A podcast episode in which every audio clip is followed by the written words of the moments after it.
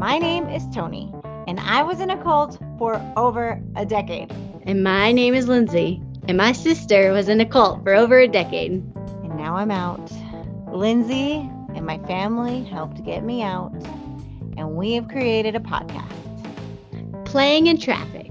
We interview survivors of the WMSCOG. We cover topics of healing and topics of all things about cults.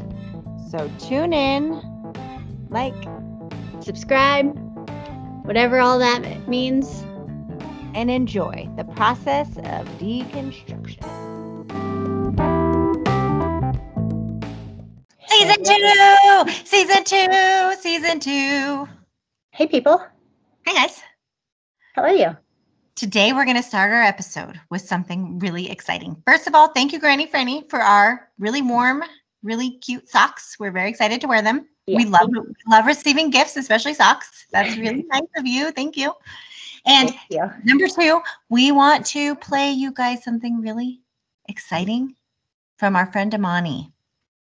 Mm-hmm. Amonnie is a girl that we met from North Carolina, and she's going to be coming on this season to share her episode, to share her story. So she's allowing us to play her song that she wrote about the church. So keep listening. Keep listening for that, and then join us after for the rest of the episode. And don't sue us. Oh, and also don't sue us. Bye. Bye.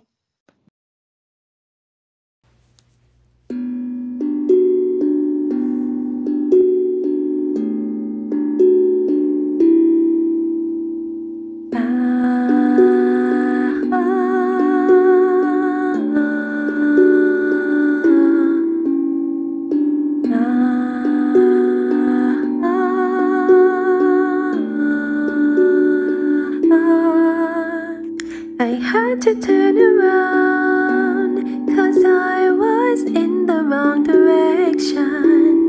A lonely path without protection. While only using fear and guilt and not love to motivate me. Now I'm trying my hardest to undo your damage. You took advantage of my obedience. Gotta reclaim my power, made my sweetness sour, then stole my flowers. Now I'm replanting them. Watch me still continue on growing. Watch me still continue on growing. Watch me still continue on growing. Watch me still continue on growing, continue on growing, continue on growing, continue on growing, continue on, continue on growing. You said I'd be invited as a guest without a fee, but never valued my heart. My worth was measured by my deeds. Said you give me my side, but your truth was blinding, justifying your behavior while manipulating me. Watch me still continue on growing in a field you said not worth sowing. No longer need approval cause I know it. I owned it, I loaned it, but you stole it. You told me I would change. Oh, if I went astray, if I went away.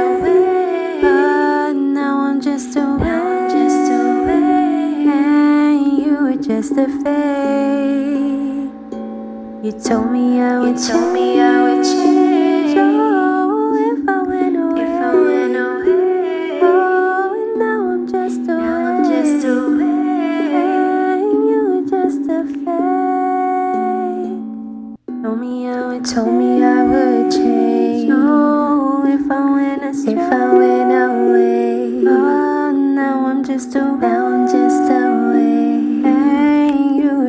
A fake. You said I'd be possessed, but love is my only possession. You tried to limit my perception, but reality is that the truth always was inside me.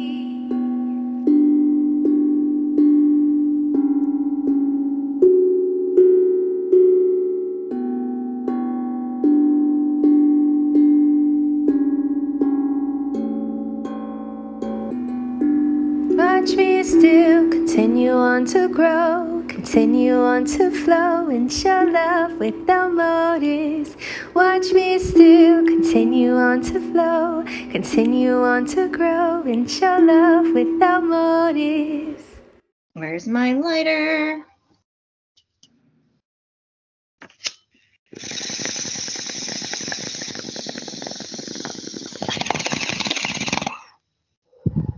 Season two, everybody. Welcome, welcome, welcome.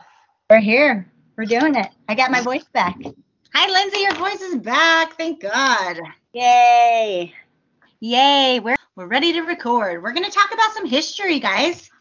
I love history. Love history so much. It's so important. It is. You're just a, such a dork sometimes. I know. You guys, well, first of all, let's catch everybody up on what's been going on. The podcast has been really fun. It's been so much fun. Oh, We yeah. never, we never thought it'd be going on for this long. I mean, I thought we'd just like put a few little episodes out there into the universe. But, you know, it's turned into something really cool. It has. Um, Toni, do you remember off the top of your head how many countries we got on there? Is it eight? I feel like it's eight or nine. Eight or nine countries are listening. And And like 30 states. Yeah, it's very Over- cool.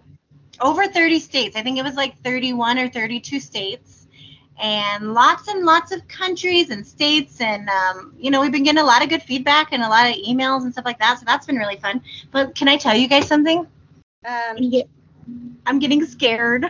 Like, the more that the podcast is growing, the more I'm getting nervous about like any type of retaliation or like or anything like that. So you know, it's kind of uh, kind of ties into what we're going to talk about today because when I start getting scared like that, I have to remind myself that like other cults and other religions and organizations use those same type of scare tactics. You know, and that it's not something only unique to my church. And so that that like helps me.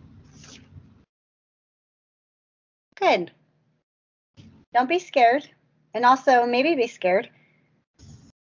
Because the more that we're finding out, Maybe be scared. the maybe the creepier it gets. No, I don't know. I mean, I just feel I just feel sad about like hurting people's feelings and stuff like that, or like you know. I don't feel bad about that because I don't know any of them. So that's definitely like more of your experience. The more that I find out about like stuff that I don't really understand what it is, that makes me nervous because I don't want to accidentally be poking at something that's like way bigger than I can see. 'Cause That, that shit scares me because I'm like, uh, I don't want to accidentally mention something that is actually like a way bigger deal or uncrack something, you know. I just have to remember like they don't really have power. Like like one of the things that sometimes loops into my mind is like what if they're right and what if I'm wrong? Yeah. And like and so I just have to remember that they do not have the authority of God. You know, God is not speaking to them and God is not giving them power to, you know, give salvation or take salvation away, and so I don't need to be afraid. You don't need to be more like a fear of like spiritual damnation, you know, Yeah. but also like a fear of, uh, you know, being sued or a fear of being like followed and stuff. Like I know in Scientology, that's one of the things that they do is they really try to intimidate people. And this is also something that this church is known to do. And, um, you know, I just don't want to have, I just don't want to, I'm just scared of that, honestly. Yeah. so anyway, yeah, so we're going to, um, today we're going to talk about Korea and we're going to talk about you know the history of Korea. The church that I went to was founded in Korea. And um so there's a lot of churches that were founded around the same time as this church and a lot of like uh, cult leaders around the same exact time. So, you know, it kind of makes you wonder why. Why Korea? Why is this happening, you know, all all at at once, you know? Yeah. like- Let me just throw it out there that we are not historians, but we are we are history lovers. and readers. And um, so we did a little bit of research, okay, guys? A little bit of research just to sort of get a context, okay? Because history is important. History is important. Let me repeat it again because there's a lot of stuff happening in the world and people do not know history you know? And like one of the things even that the church would talk about is history repeats itself history repeats itself. But it's true. And like if we don't learn from history then it will continuously repeat itself. So anyway anyway we need to have a broader idea of the context of what was happening in korea. And and because christianity in korea is very interesting and it's very um it has an uncommon story. So Actually, Korea was ruled by Japan. And this is a little bit later than what you're talking about. Like ni- around 1910, 1945. From 1910 to 1945, Korea was ruled by the Japanese. Okay, guys, but the Japanese were not nice to the Koreans. Yeah. It was really um Here, wait, Yeah. go back, go back before. I think it's important to say, in the late 1800s is when the Christian missionaries started coming over. So they were introducing South or Korea at the time. right, right. Uh, they were introducing the concept of Christianity for really like the first time. So this Right. like Buddhist, tribal shamanism, and philosophies. philosophy. Yeah, they Mhm. were. Um, so this is like the first time in like the 1800s right. that they un, that they were being taught like biblical Christianity. exposed to things, right? And I was actually reading so Seventh Day Adventists came into Korea in 19 around 1901. Jehovah Witnesses came into Korea around 1912. Mormons came in 1956 and the Pentecostals came in in 1937. And so those were like from Christian missionaries that Yeah. came over. Okay, so then anyway, after that. So I'm really interested in the time of Japanese rule because this is the time that An Sang-hong was born, and he is the leader of the Church of God, which is the church that I go to. Today we're going to talk a little bit about the history of that church. Okay. Because he was born in 1918. So Japan ruled from 1910 to 1945, but like we said, they were not nice. So they took away, you know, all the Koreans' freedom and they forced all the Koreans to learn Japanese.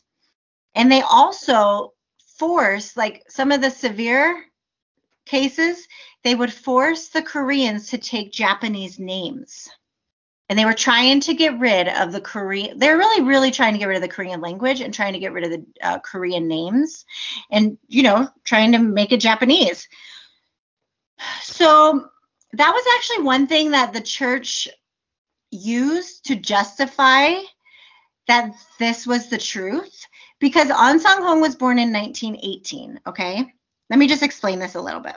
Japanese, the uh, the Japanese invasion during that time, they were trying to force that name to be erased from history. But see, that's important because at the time of Jesus, I don't know if you know this history, at the time of Jesus, when he was born, um, the devil sent out um you know somebody to kill jesus so then they had to like escape over to egypt right they had to escape. I mean, actually, why they were after after Joseph and Mary was because Joseph was a immigrant, but right it wasn't. It wasn't because of Jesus. It was because Joseph was breaking the law and living illegally in Egypt. okay an angel appeared to joseph in a dream telling him to flee to egypt because the king i don't know why i was going to say emperor that's what the word i was looking for king herod wanted to seek him to kill him. Because he like so the story that the church says anyway is that you know satan was stirred up to try to kill all the firstborn. And so he was trying to kill jesus when after jesus was born. Okay? Are you with me? Yeah. okay. So so satan was stirred up to kill jesus when he was a baby because he wanted to stop jesus's work. So pretty much you're saying the same thing as like Satan wanted to like destroy An Sang Hong first of all from being born and also from having his name be out there because he was God, right? Anyway, so so that was very um I feel like I'm not explaining it. You, do you understand what I'm saying? No, I know what you're saying because I know the teaching. So, so part of the doctrine of your church. Okay, let me just explain this and then I'll go back and talk about it when I explain the church. How's that? So they were forced to have Japanese style names instead of Korean names. So they just wanted to wipe out the whole Korean language and Korean culture and all that, make it Japanese. They got uh, newspapers, magazines in Korean were banned. So after World War II, after 1945, um, you know, uh, Jap- Japanese fell or whatever, right? So Korea got its independence back. But then after that, well, they're not really independence. No, wait, sorry. I think you should also point out that the Japanese were also forcing Shinto on them. The religion. Shinto? Shinto is like the traditional Japanese philosophy. Is like their very like their version of like uh, religion through like the Japanese culture. And so that was why so many people at that time were flocking to Christianity because they didn't want anything to do with the Japanese. Right. Because Shinto was being forced on them by like the the Japanese occupation. Sure. Yeah. So after the Japanese occupation, then they were like, we don't want anything to do with Japan. Yeah. We don't want anything to do with China, the Soviet Union, or anything. So who did they look to? Good old Americans and good mm-hmm. old Western culture and Western religion. And so, yeah, like you said, they just really like clung to that as um, a way of just getting away from the Japanese occupation. So there's a whole long story about Korean history. And then eventually, in 1953, the UN uh, they signed the armistice, which is where they made that agreement between North and South Korea. That technically they're still in a war between North and South Korea, but you know they have like an agreement that they're not gonna, you know, physically fight right now. Yeah. So they're kind of like in a pause, in a break. but anyway, so they have like a ceasefire right now. But Christianity in Korea is so prominent. I mean, everywhere you go, there is literally a Christian church on every single like street corner. There are crosses all over the place. Because after 1945, that was just the religion. Catholicism in Korea is huge. So during that time, you know, there was extreme poverty. You know, that during from like that 1910 from from that time 1945 extreme poverty, extreme like cruelty. So what was happening is that people were growing up with apocalyptic beliefs. They were growing up thinking that the end of the world was imminent because to them it was, you know. Like if you think about you know 1920s 1930s there was like no media there was no uh, not no media but like you know they had like They were in their like isolated. yes very very isolated They were occupied by Japan. Mhm. They were, yeah. no information coming in. So a lot of these people grew up believing that they were living in the end of the world, which I think is important because during that time, a lot of people came out, a lot of men came out proclaiming themselves as messiahs. So I want to kind of just give you guys an idea of some of these people that came out, and then we're going to talk very specifically about three of the main churches in Korea uh, that are very dominant. Uh, but but uh, so many men were born during this time in Korea that came out as apocalyptic Bible teachers and started their own, you know, quote unquote cults. So we have Sun Myung Moon. So he's a leader of the Moonies, and we're going to talk about him. He was born in 1920 in Korea. We have An Sang Hong. He was born in 1918. He's the leader of the Church of God. We have Lee Man Hee. He was born in 1931, and he's the leader of Shincheonji. We're going to talk about that more. Then we have Yoo Byung-eun. He actually got the domain for God.com, which is hilarious. um, he founded an evangelical Baptist church, and he uh, he was actually born in Japan in 1941, but all of his work was done in Korea. So he moved over to Korea and did all of his, you know, cult work over there. And so he was like a like a business guy. And he he actually went to jail i think for all kinds of money fraud and money laundering. In 1987 he was connected to a mass suicide in seoul. And uh, so that was really interesting. And then i don't know if you remember this in 2014 a ferry capsized in korea and it ended up being a business that he owned that was owned by him and like he was cutting all these corners and not following the rules and um, i think he got in trouble for that too I remember when that happened because you were in the church and you were like, Mm, see, the world of the the eyes of the world are on Korea right now. right It was like a big deal that something like a tragic, tragic and big had happened there, and that everybody was like talking about the news in Korea. I want to go back to that point, okay, because that's a good point. Yeah. So, so that's him. So he's very corrupt. And then you have Uk. I'm sorry, Ock Soo Park. He was born in 1944 in Seoul, and he started the Good News Mission. And he wrote a book called The Secret of Forgiveness of Sins and Being Born Again. And the reason why that is important is because An Sang Hong also wrote a book. Um, I don't know. No, actually didn't write a book, but one of their main studies is called The Secret of Forgiveness of Sins exactly the same word. So I thought that was really interesting. Then we have David Yonggi Cho, and I'm sure that I am just not even saying these words correctly. Please forgive me. He was born in 1936, and he actually died recently in September 2021. He was a co-founder with his mommy. Oh, I'm sorry, with his mommy-in-law, his mother-in-law, of um, it's called the Yodo Yo, Yoido Full Gospel Church, uh, part of Assemblies of God, and it is the world's largest congregation, Christian congregation, the world's largest Christian congregation. They have over, well, they say they have over 830,000 members. So they also have a lot of mega churches in Korea, huge mega churches. And this Pentecostal megachurch is worth millions and millions of dollars. So this is a very profitable biz- profitable business for these people. Okay, so oh, and here's another one. Na Ong Mong. He was born in 1914. He died in 2009. He founded uh, the Yongmunsan Prayer Mountain, and he also proclaimed himself to be Christ. Uh, this later turned into the Olive Tree Church, which I think is um, still prominent out there. So these are this is a handful of men who were born around that time of Japanese occupation started these apocalyptic groups. Okay, so let me read you I want to read you guys like a list of all these things that I generally found to be similar between all of those churches. Okay, let me just read you a quick look. Okay, they're all apocalyptic.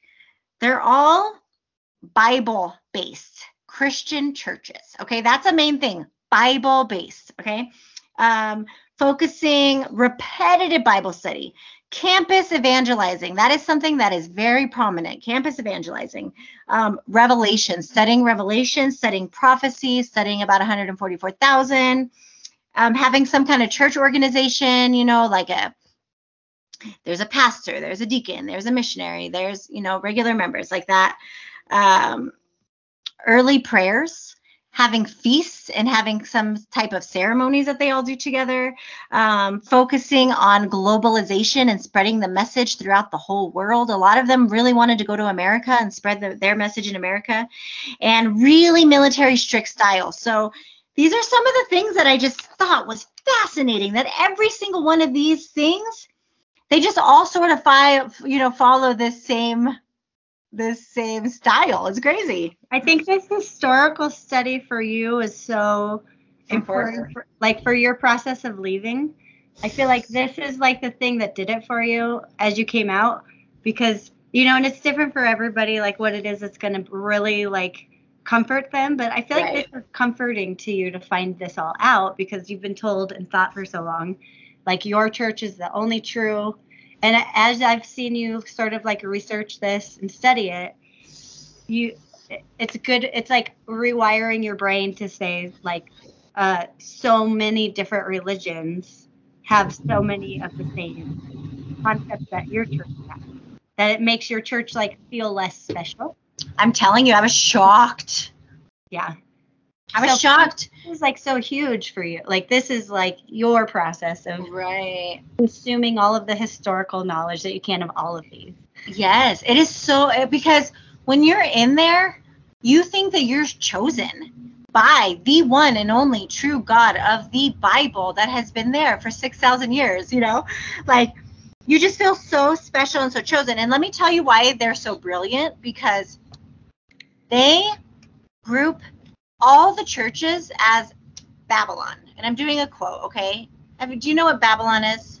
Yeah, I do. in the right well there was like an actual literal babylon and, and like a physical babylon there's a spiritual babylon which is really just controlled by the devil deceiving all the people anyway in their eyes babylon is any church that pretty much is not keeping the sabbath day and not keeping the passover and all that so that's all the christian churches.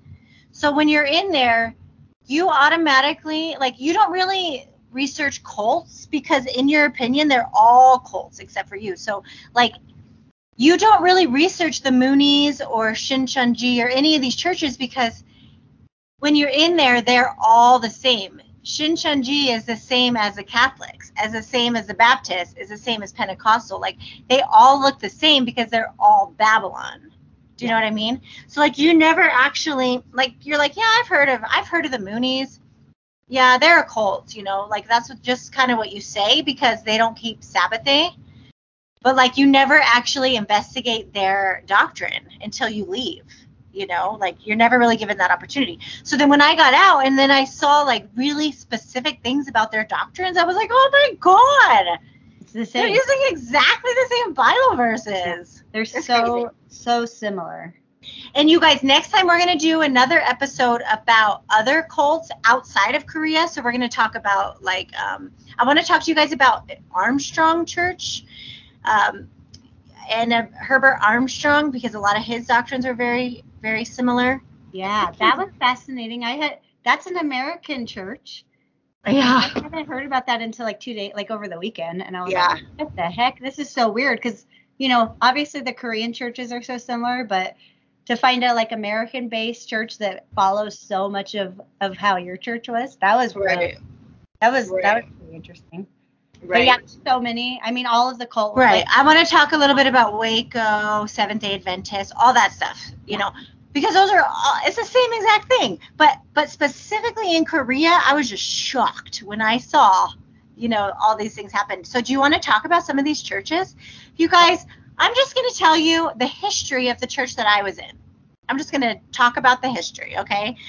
Um, all of this is available online. You know, you can you can look at the history, but I think Google it's important. Scholar, go to Google Scholar and put in the name of the church, which will give Right. So, so let me tell you about the founder because I think that for the context of the history, it's important to understand. Um, Ansang Hong was born in 1918 in Korea, okay, and he was born to Buddhist parents. So he's born in the middle of this, you know, of this persecution and poverty. I mean, extreme poverty, extreme, extreme poverty. Um, born to Buddhist parents, and then when when he got older, he went to the Seventh Day Adventist Church with his mom, and um, stayed there for a long time. So he was heavily, heavily influenced by Seventh Day Adventist Church teachings, which we're going to talk about later.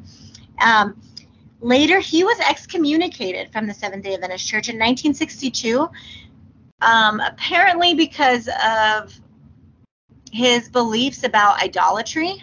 I think it was because of his beliefs about a lot of other things, but um, he had a strong belief that crosses are idols, and um, so they didn't like that.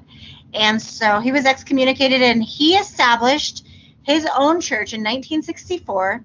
And at that time, the church was called um, Witnesses of Jesus Christ, Witnesses of Jesus Church of God. That was the name of the church. Okay. Then in 1985, he died unexpectedly. He died. And when he died, there was a division in the church.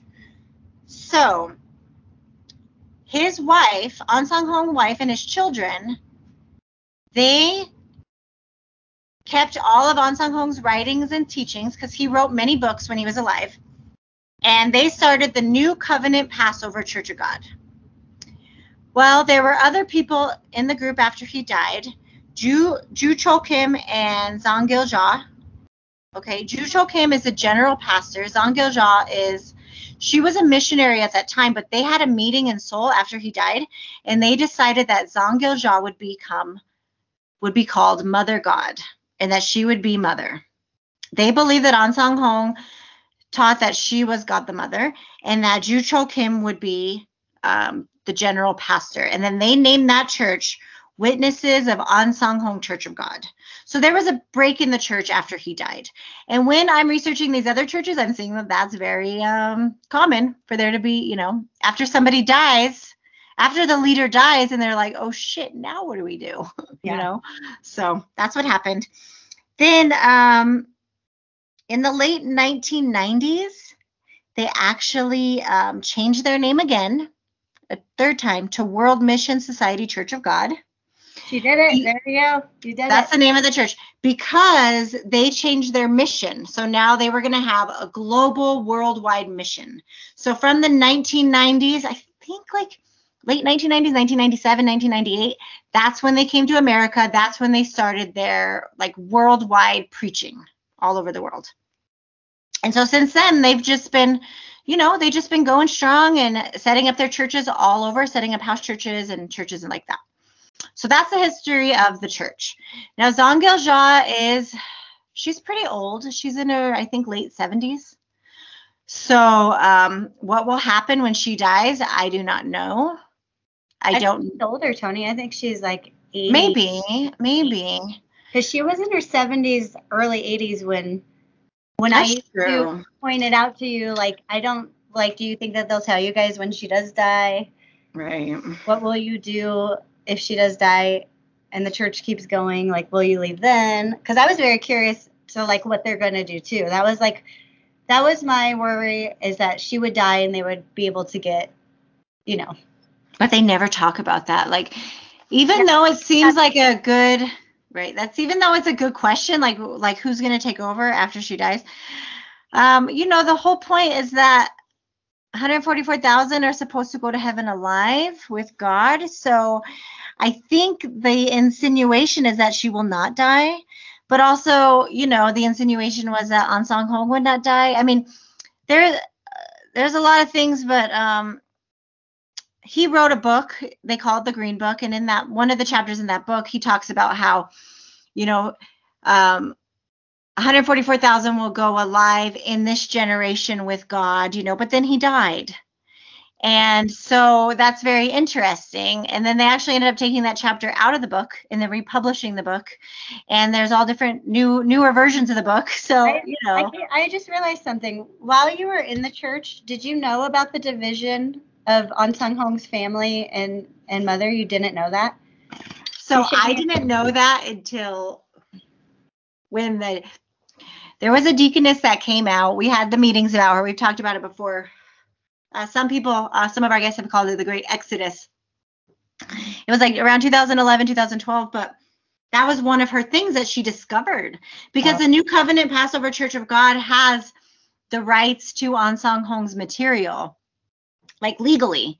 And so when you go to their website, they have all of his information. And so that's shocking because you're like, that's our God. That's our Christ. That's our Savior. Why does that church have it on there? So we were really confused. So then, of course, there's an answer for everything. Yeah. So, you know, our pastor got us together and explained. And then after that, it wasn't really a secret anymore. They just explained it, you know, and, you know, they can explain it, you know. What they say? Just like it's Babylon. They're like twisting father's. Well, no, they just explain it as, you know, they just explained like the division that happened and how they didn't believe that he was God, but mother did believe, you know, and so we, you know, we stayed with mother and that was like prophecy in the Bible. Interesting. Yeah. So that's the history of that church. Do you have any questions about that one? Um, Like I'm your teacher. You oh, I do have one more question. Yeah. So I, I, I found out in my research that um that that your church would celebrate his birthday, death day, God the Father Day, and then Memorial Days. And so I don't remember if you've ever explained to me like Hmm. Okay, well, I don't like, know about days. Okay. So what? th- so they would celebrate the day of his birth. Uh, like it would be like a commemoration service commemorating his his birth, and I remember that we would usually do like some kind of volunteer activity on that day to like commemorate his birth. We would do something like that. Um, And we would have a service. So they would just have a service where you go, but it could be like on a Tuesday, it could be on a Wednesday, some random day. And you have to be there at 9 a.m., go to the service. Yeah, was it And the then- day every year, like an actual birthday, or was it just randomly No. like today's? No. So they would go by the sacred calendar. Oh, Everything is done by the biblical calendar. Right. So we didn't really have like a set. That's a really good point, which I never even thought about. Like he actually had to have had like a set birthday, right? Yeah. But I don't think that. No, we celebrated it all. I think by the biblical calendar. I think it's been a while, but I'm pretty sure. Same with mother. And then um, as far as like his death, so they don't call it death. They call it his ascension okay. his ascension. But ascension ascension means that like he went to heaven alive. Like they believe like Jesus ascended, quote unquote, because his body went to heaven and like, you know, he left the tomb and like he didn't have a body anymore and his body went to heaven, right?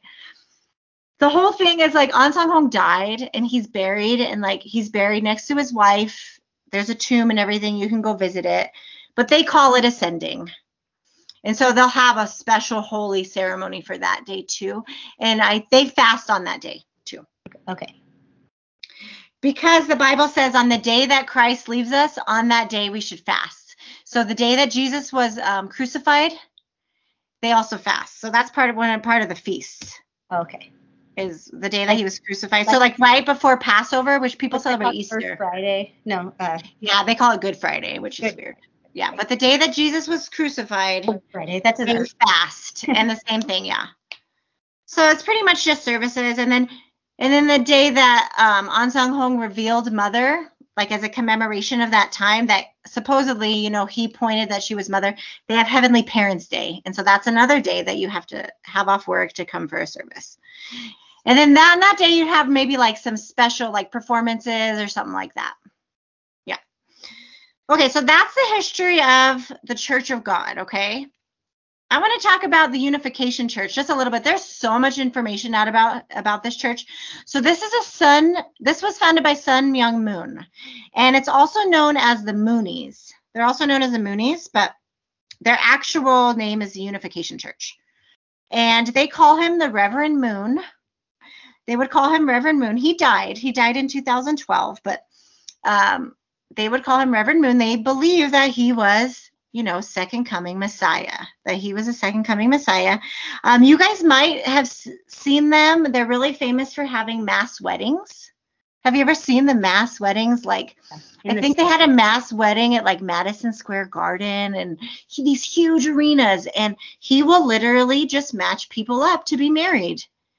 And they believe so. What's interesting about them is they all so they believe that he is father and that his wife is mother. So they also have a father and a mother. They call themselves true father and true mother, and they're, you know, those are their children. And that's also what the Church of God, I mean, so exactly the same.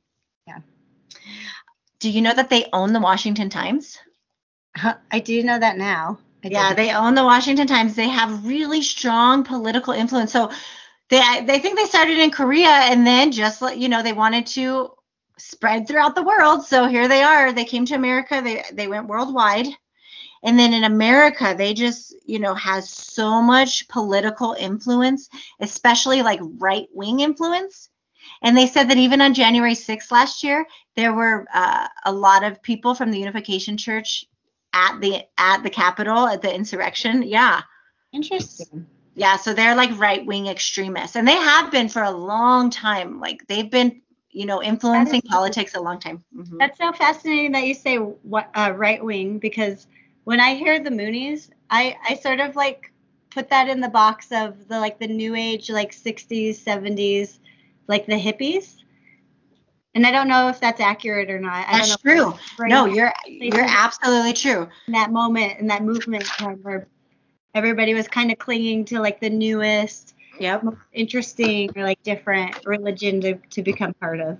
Yep, that's exactly what happened. So they spread in the 70s, like really started spreading in the 70s after after the hippie movement. But yeah, they're right-wing extremists. I don't know if they started off as that way, but Yeah. I think I think they were always political though, but yeah, they have been right. I think they were I feel like Reagan and Nixon maybe. Yeah, like invited them in. Yeah. Yeah. Okay. So actually, last night to prepare for this episode, I watched a documentary. It was called Blessed Child. It's on Prime. I had to rent it, but it was really good. And it's about a woman leaving the Unification Church. And I wrote down some things that were really similar to our uh, to the Church of God. You know, another thing about them is that they're really anti-LGBTQ. Mm. Um, that's something that you know they're really against, and you know they want you to really like pray it away or like um, you know repent for that stuff like that. Blame. And yeah.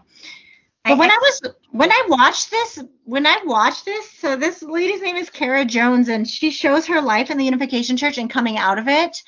And it's really sad because she's leaving her family. Her family is in it, her parents are really in it, but there was so many similarities. So they would kneel when they pray, and she would talk about how the the closer they were to the floor, the more holier they were.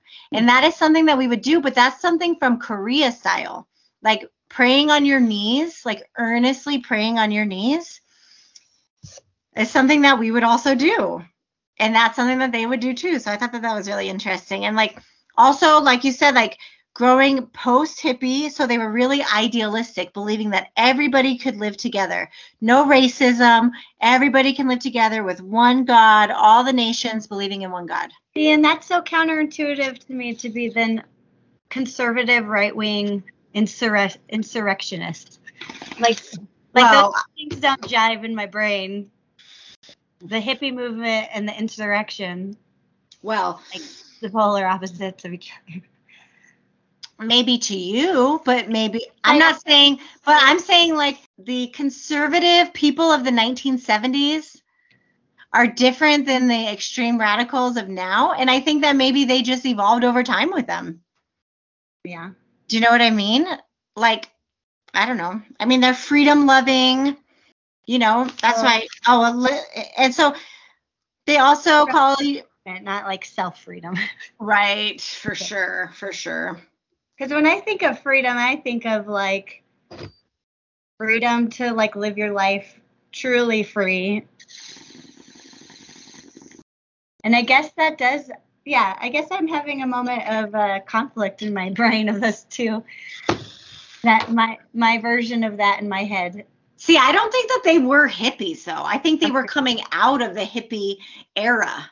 Do you know what I'm saying? Like they're coming because this is the 1970s, so they're coming out of that. This is the cult that Steve Hassan came out of, Yeah. Yeah. the cult leader that we talked about that created the bite model. So, Yeah. so they're coming out of the hippie hippie time, more of like you know psychedelic time. Yeah. I don't know. I don't know why it happened, but yeah. So they also call each other brothers and sisters. Um, the children were left a lot, um, you know, in the church so that the parents could do mission work, which is also similar. Um, they do a lot of repetitive Bible studies over and over and over and over and over again. Strong Korean culture. Um, they have their own like special language, special special culture. And you know what I noticed? They have a lot of banners. Huh. And the Church of God has a lot of banners too. Like every time there's an event, there'll be a big banner. You know, we would have to create all these big banners. We would make them, and it was it was so crazy. But I noticed that too. So there's a like so many similarities of these of these churches. Okay. Then, do you want to say anything else about them?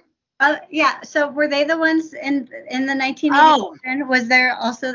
So when I in when I was researching your church when you first went in, Mm-hmm. I confused the 1987 suicide, and so that was the Moonies that that happened in. No, so that Oh. was the other one.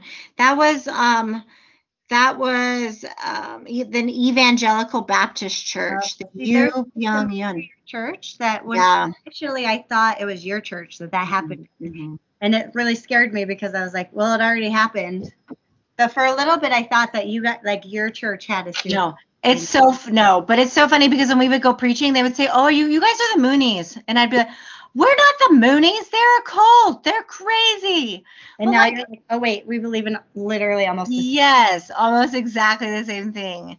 And then when you see like their videos and stuff and it's just so exactly similar. I mean, you it's so crazy. It's so interesting. Like even the way An Sang-hong and Sun Myung Moon, like the way that they look, the way that they carried themselves, the way that they spoke, it's so similar. It's Is there any like evidence of them overlapping, like meeting each other or knowing each other? I don't know. That's a really great question. Not that I've not that I've come across. Right. But see, An Sang Hong was really into the Seventh Day Adventist, which is a little bit different than like the regular Christians. So I don't know that he would have gone in the same circles. I'm not exactly sure. Another thing that the Moonies um, believed was that, um, you know, Reverend Moon and his wife were the last Adam and the last Eve, like second Adam and second Eve, which was one of our main Bible studies in the Church of God. So when I heard that, I was like, what? Yeah. That's our Bible study, you know, so it's interesting. And then there's another one that is very similar. That's Shincheonji, and that is getting a lot of um, it's getting a lot of heat lately in the news. So you guys might have heard of this. So this one is founded by Lee Man He, and he's still alive. He's in his he's in his 90s. And he established this church in 1985 in Korea. He claims he's the Messiah also, that he's Christ. And they focus on prophecy, they focus on revelation a lot. They focus on um, apocalyptic Bible study. They're very secretive. So you have to go to like a six month Bible class. I think it's two or three times a week. They're very intrusive in your life, they're very controlling in your life. And they do a lot of like really creepy, secretive things, you know, kind of try to trick the people into who's a member, who's not a member. It's it's all very yucky. And um and then after six months, they finally tell you who they are. So you study with them for six months before even knowing which church you're you're studying with. And then after six months of hearing their teachings, then then they tell you who they are, and then I think and then I think you get back. So they have a video um, just kind of showing how they spread throughout the whole world and stuff. And when I saw that video, it was exactly the same kind of production that the Church of God would have put on, and it's just mind blowing. It is just mind blowing how similar it is. So Uh, but Is there, he- jail right now. he's not in. I don't think he's. He either went to jail or is like pending going to jail. Yeah, so he also got in trouble for, uh, you know, money fraud and stuff like that. I don't know the details of it, but And spreading COVID at the beginning. and spreading COVID. Yeah, so that's what they're in trouble for. yeah. is because they have big, huge mass, you know, gatherings. They also have feasts and ceremonies that they have to celebrate. And so um, I think in the beginning of COVID, they weren't wearing masks. They were still gathering in large groups, and COVID just spread throughout their they churches. Linked, like, they linked a bunch of like the original cases in South Right. Korea to that gathering. right. Government was like, we need a list of all of your members, and the guy was like, I'm not doing that. And that was why he got in trouble because he wasn't providing them with like um, the tracing information to go Right. back and say, we need to know who was there so that we can kind It's of definitely stricter in Korea than here, you know. Here they're like, oh, you might have been exposed. We don't know. Yeah. Just stay home for five days in case. yeah. it's funny. But yeah, so that was very. Oh, you know what I did want to talk about? The Unification Church. Well, let's go back to the Unification Church because after Sun Myung Moon died, there was a division in his church also. So after he died, um, he kind of gave authority to one of his sons. His name um, is Hyung Jin Sean Moon. They call him Sean. Pastor Hyung Jin Sean Moon. And he started his own church, you guys, sort of like a branch off of the Unification Church, and it's called the Sanctuary Church. But then there was also a branch of people that stayed as the Unification Church. So they are very intense. So they read the book of Revelation as kind of like a call of action and like an army call. And when they read it, there's this part in the book of Revelation that talks about rod of irons, and they believe that those are guns. and so they bring their guns to their church every time that they come to church, and they bless their guns, and they wear crowns of bullets. And they believe, you know, that he is, you know, the new Christ, and she is the new mother, I guess. And so they sort of still follow the teachings, I think, of the Unification Church, but it's more, you know, intense. And then you add in some guns and some weaponry and some ammunition. What you got? It's more violent. Yeah, so that one is really, really, really crazy, and you can see how they progress, you know, over time. But um, so Lee Man-hee he is in his 90s, and he, you know, he will die soon, and what will happen, I'm not exactly sure. Didn't you say that they had somebody lined up to take over when he died? Yeah, Kim Nam Hee. I don't know if that's a man or a woman. Yeah, so they do have a plan for him. Yeah, what I what I read about their kind of their doctrine is uh, that he's God, that the world has already ended, and this is we're in Revelations right now. Um, and then he's like the prophet who overcomes in Revelations, Mm. and uh, that he's not supposed to die, but they're right now switching power to Kim Nam Hee. Mm. Um, and oh, he's not supposed to, but just in case he does. they have they have somebody like lined up to take over because he's getting old. But he's Oh, not supposed to. Like they have been teaching that he's not going to because we already are. Like in the we're like in Revelation. But they compare this church to the Islamic, like how the Islamic State in the Middle East is. Mhm. Call it the Christian state in Korea. That's crazy. that's so extreme. Extreme, yeah. Mm. Yeah. So it's so interesting, you know, all these similar groups, similar times in history, under the same kind of apocalyptic influence, you know, and it's like, I don't know. It's interesting. So one, I just, was there one more that you had that you wanted Those- to talk about, or the three you had? those your, are the three main ones. Yeah. I just, I think, I just want to put this information out there for any, you know, current members or members that are leaving because, like you said, for me, this was just so like mind blowing and eye opening, you know, to see like, oh my God, they're also claiming to be 144,000. Like to me, I just didn't think that that was happening. I don't know why. I didn't think that other people were Yeah, believing in Father and Mother. follow that, right? Is that Jehovah Witness? That's like one of their big doctrines is the 144,000. Oh, yes, yes, yes. Yeah. So let me explain something that I kind of was talking about earlier. All of these churches are very proud of their Korean um, Korean foundation. They all believe that it's a sign that they are the truth. And they use these verses in the Bible saying that Christ will come from the east. There's a lot of references in the Bible about the east, the far east. And so every single one of these, you know, preachers, they use it to um, justify the reason why they are the Christ, why they are the truth. And see, after 1945, Korea exploded economically in every way. You know, uh, they're they were just able to grow so quickly. I mean, their economy grew so fast. When you when you go to Korea and you see how advanced they are in their technology and their capabilities and their education, it's amazing. And so they believe that that's a sign of God. That that is a sign that God chose them and that God chose that specific person and that specific prophet. And that like cuz remember how you said like when the ferry um capsized and I was like, "Look, all eyes are on Korea." Like every time something happens in Korea, every time anything happens in Korea, it's a sign that, you know, um the whole world's eyes are on Korea. And so, you know, everybody is is seeing God's glory unwittingly. Like the Olympics were in Korea, so that was a huge big thing. And then whenever like K-pop is mentioned, that's a huge big thing. Or even like the Squid Games, I heard that they were like talking about the Squid Games and how Oh, like that gave them so much like um you know popularity of Korean culture. But we were like, did you ever watch Squid Games? Which I didn't, you know, but I heard it's extremely violent. It was a Chad who was like, I feel like they probably didn't watch Squid Games. If Oh yeah, that's right. Like- that's right. yeah, I think it was Chad we were talking to about that, and he, he's like, yeah, if they if they watched it, I don't know that they would be as proud to claim it as like, look at, see, it's like bringing attention. for sure.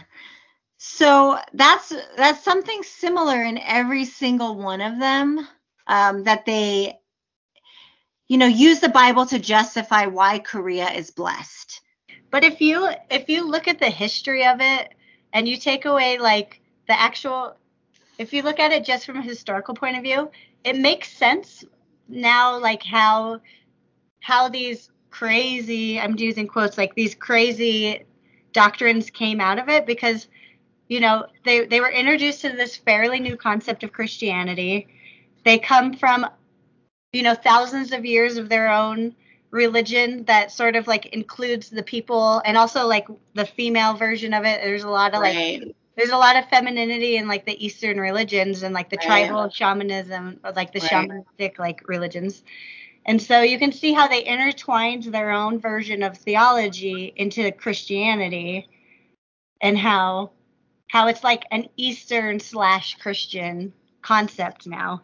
Right. You know, they so yeah, and when you can see like why it took off was like the Japanese, you know, trying to force their culture on them and they're just like, Well, we don't want that. Let's like take on this this other. Totally different, right? And they just loved it. And you know what's so interesting? When you go to Korea, they love you. Like even people that don't belong to the church, um, like when they see, and not maybe not so much anymore, but when I went like years and years ago, I don't know because there's not a lot of foreigners in Korea. There really isn't. So when they see foreigners, they are really um surprised and like they really appreciate you and they want to talk to you and they want to know you and everything and it's really cool. They're really interested in you. But see in America we're used to like walking down the street and seeing all different kinds of people. And I remember I was with this really really beautiful um African American girl and she was so tall and so beautiful, but I felt so bad because they would take pictures of her just randomly walking down the street because they had never you know seen somebody of her color and her size and her beauty before, you know. So it was really interesting. It was really interesting. Um, and I think it's important to remember all of these things when we're contemplating our salvation, you know, like don't put all your trust into a religion until you really understand the historical context of it and, you know, why it was founded in the first place and all the history of where your church comes from. It's, I think it's important. Yeah. And when they like go out of their way to like keep some of that secret, then you gotta wonder like why. That's not Well, good. see, That's one of the main church, one of the main Bible studies is that the true church is called the Church of God. yeah. So oh yeah. the Church of God, and that's all that you're taught. So we're taught that our church is called the Church of God. So then when you hear that the church had different names, you're Yeah. like, what the hell? And see, I was in the church for at least 10 years before I heard any of this. Yeah. And it's like, why was it hidden for so long? If it has an explanation, then like it shouldn't be a big a big secret. You know what I mean? That's cray. Cool. I love it. So if anyone has any like more information about this, or if if you guys are interested in hearing more, you know, we could do more research, but we could talk about this for days. Send us an email if we like said something incorrect, or um, you know, we're going off of like the few the few like scholarly articles. We tried to go as like per, you know, as as legit uh, research as we could.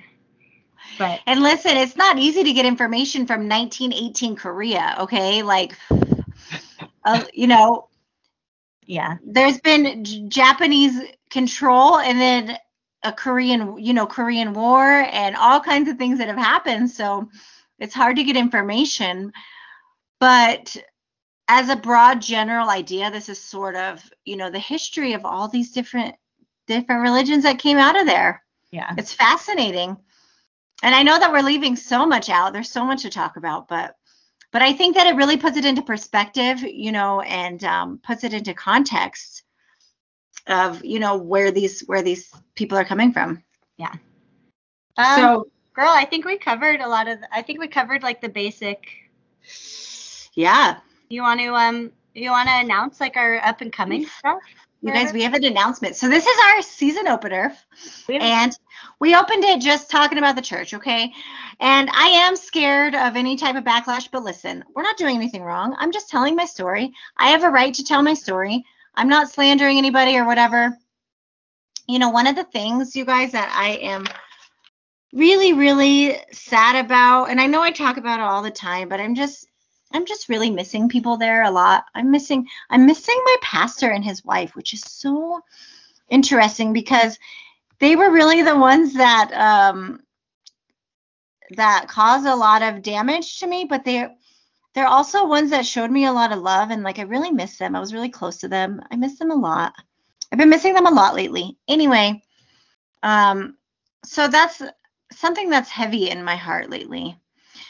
But um, back to what we're talking about this season, we're going to have a lot of things happening, and we're going to be doing a lot of new interviews with. Uh, we have a few interviews lined up. And last season, we talked to people who were really far along in their process, you know, of of their journey of of life after a cult. I think this next season we're gonna speak to people who are in all kinds of levels of their um, process. You know, people who are newly out, people who've been out for years. So it's gonna be interesting to talk to, to talk to them, hear their stories. Um, and we're gonna talk to people who were like never even in the church, but are yeah, to this in a different way. yeah, I'm really One excited. of our one of our uh, up and coming interviews that we got. Yeah. So another thing, you guys, we're gonna do a book club because we just love books and it's our podcast and we can do whatever the heck we want to do. the other day, I was listening to one of my favorite podcasts. It's called 10% Happier with Dan Harris. Have you ever heard of that one? Uh-uh. Dan Harris, he's a famous um, journalist. He was a TV anchor and he had a panic attack on live TV. I think he was on Good Morning America. He had a panic attack and he is really open about his struggles of anxiety. And he started a podcast called 10% Happier. And he had these guests on and they're sisters. Their names are, and I, I might I might pronounce it wrong. Emily and Amelia um, Nagasaki. Nagoski. Nagoski. I think it's Nagoski. Nagasaki. They're sisters and they wrote this book together. It's called Burnout The Secret to Unlocking the Stress Cycle. And when I heard him talking on this podcast, I was like, oh my God, we have to read this book. We have to read sisters. I love that they're sisters. They're like Mhm. polar opposites. Like one is one is uh, like a a teacher and one is um a I don't a doctor.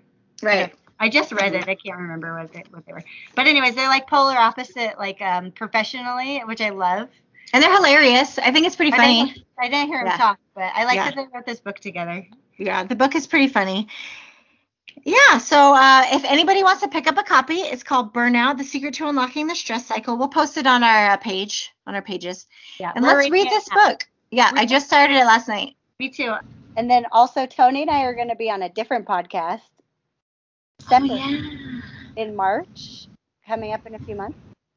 Uh, we're gonna individually do a podcast, which is gonna be interesting because I don't know what I'm gonna say without Toni. Oh my gosh, you guys, I am so excited. I don't know. I don't know how much we're allowed to talk about it, but it's one of my favorite cult podcasts, and we're gonna be on it. We're gonna have two episodes, and I'm so excited. The girl who hosts it is amazing. She's um, yeah, she's amazing. Okay, you guys, the name of her song, the name of Amonnie's song is "Watch Me Still Continue on Growing." Watch me still continue on growing, and we're gonna play it for you guys, exclusive right here. yeah. So keep listening. Um, do you got anything else that you want to say? Or I don't think so. I don't think so. We're gonna see you guys soon. Our next interview is later this week. I'm really excited. Yeah, we'll see you guys soon. Um, Have a great week. thank you for listening. Thank you for making this so much more fun than we originally had planned. We made this podcast thinking like 10 of our family members would listen, and it's just been so exciting to see it grow from there. Yeah, yeah, yeah, yeah. And uh, email us if you're listening from out of the country because that's just That'd be cool. I don't know I don't know anybody in New Zealand. I don't know anybody in Canada. Malaysia. Don't know anybody there. Malaysia. We found out we found out who's listening in Poland. What's that? Yeah. Shout out. Shout out, family. Wife? Yeah, love that. Our cousin- cousins. Our cousin and his wife are in Poland right now, Yeah. and they're listening. Exciting. So that's cool to see them pop up on our little like geography thing. I'm like, that's pretty cool that we know that. Yeah. Well, everybody be safe, okay? Wear your mask. Be safe. Get vaxxed Give if you want. I'm not forcing you. I'm not forcing you. Just if you want. You just should. Okay, You for should. humanity. All right, girl. I'll talk to you later. Everybody enjoy the song. Toni, how did it take us an entire season to get political here? Right? It's only taken that. this long. Wait, wait, I got so much more to say on that. I'm just kidding. All right. All right. All right. Boom. Boom, baby. baby. God, why can't I think of this story? I think I did get kind of high. Hold on. da da da da la la la la la la la la la la la la ti ta ti ta